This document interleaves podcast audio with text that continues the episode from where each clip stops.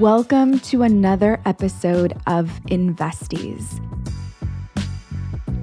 This week on the podcast, I have one of the most important announcements of my life.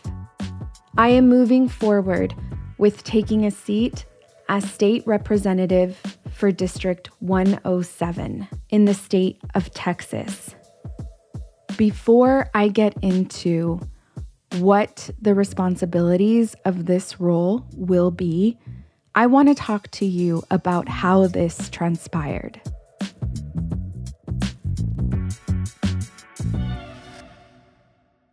This year in 2023, I have been able to acknowledge the lack of representation in monetary policy from the perspective of people of color.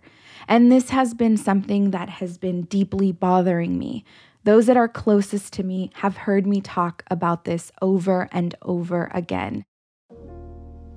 When I watch Fed Chair Powell talk about monetary policy and he is being questioned by a room of reporters that is very important because these reporters are not only holding policymakers accountable, but they also have the power to plant seeds of perspective.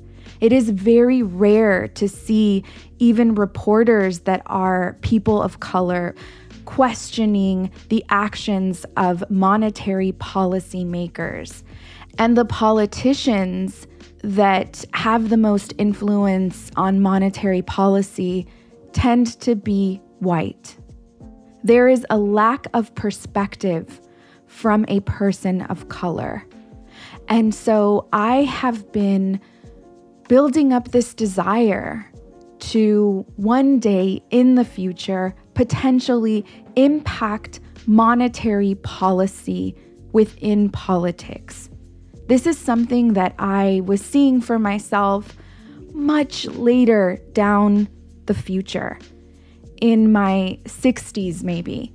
Definitely not anytime soon. On Saturday, December 9th, late at night, I received a text message to consider running for this position. On Sunday, December 10th, I had a meeting with the current state rep, the one that I would be replacing. I understood that there was a high chance that no one would run against me and that the runway could potentially be clear for me to take the seat. However, there was always a chance that another candidate could come in, that a Republican or a Libertarian would decide to run. As of today, we are very confident that the runway is clear and that I will be taking this seat. The decision to do this was life altering, and it definitely was not an easy decision, one that I needed to make in just a couple of hours. It will be a sacrifice. I will have to move to Austin for five months out of the year. And if you know me personally, you know that my children mean everything to me.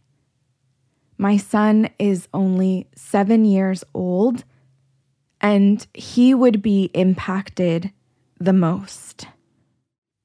I want to share with you one of the biggest reasons that pulled me to move into this direction. The position only pays $7,000. Meanwhile, this position in California and in New York pays over $100,000. When I heard that only $7,000 is what someone in this position earns, I wanted to take the seat because I understood that if they did not find anyone by the following day at 6 p.m., that this seat could potentially go to a Republican.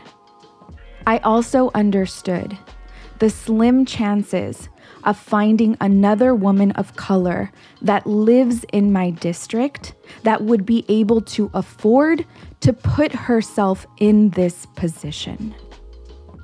My district is working class. My house costs $262,000.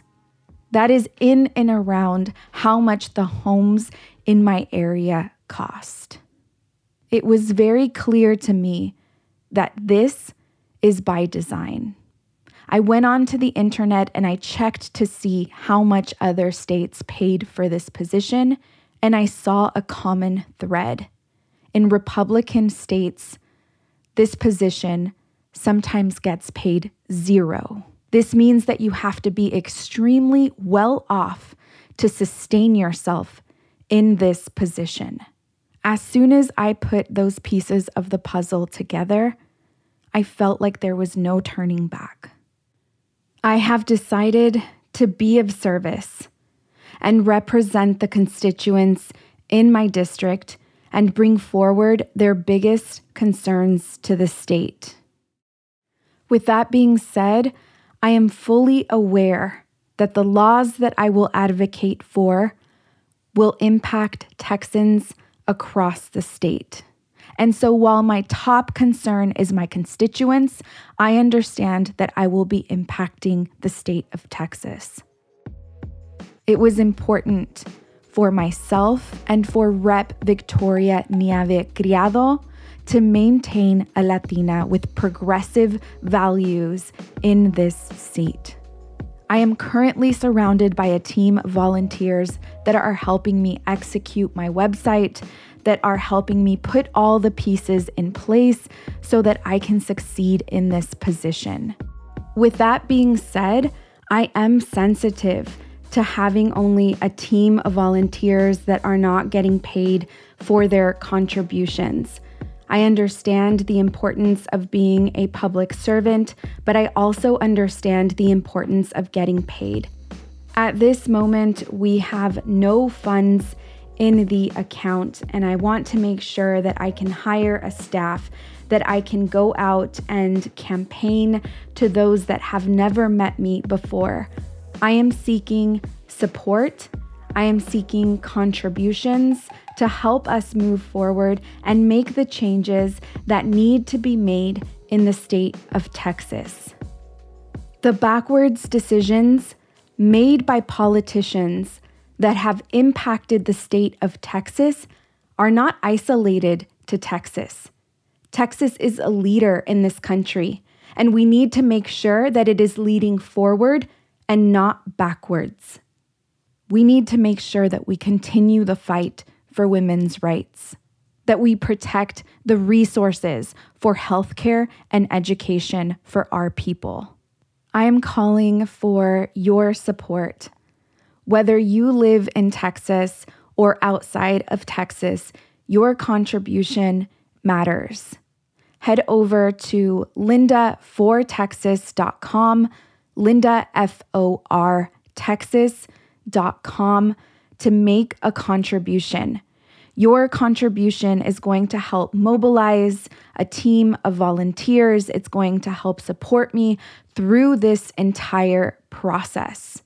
While I am making the contribution of my time and my effort and my perspective and my advocacy, I would appreciate for you to support with your monetary contribution.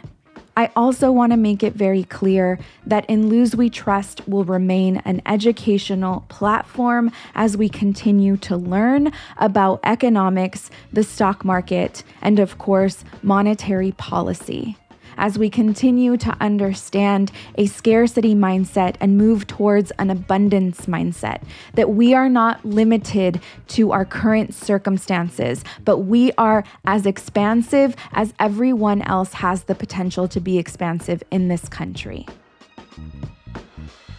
Investies will also remain a podcast that is intact, focused on the education of our community members. I appreciate your support during this process. I'm your host, Linda Garcia, and you're listening to Investies, a Cosmic Standard and In Luz We Trust production. A very special thank you to the team Eliza Smith, Jacob Winnick, and Asia Simpson.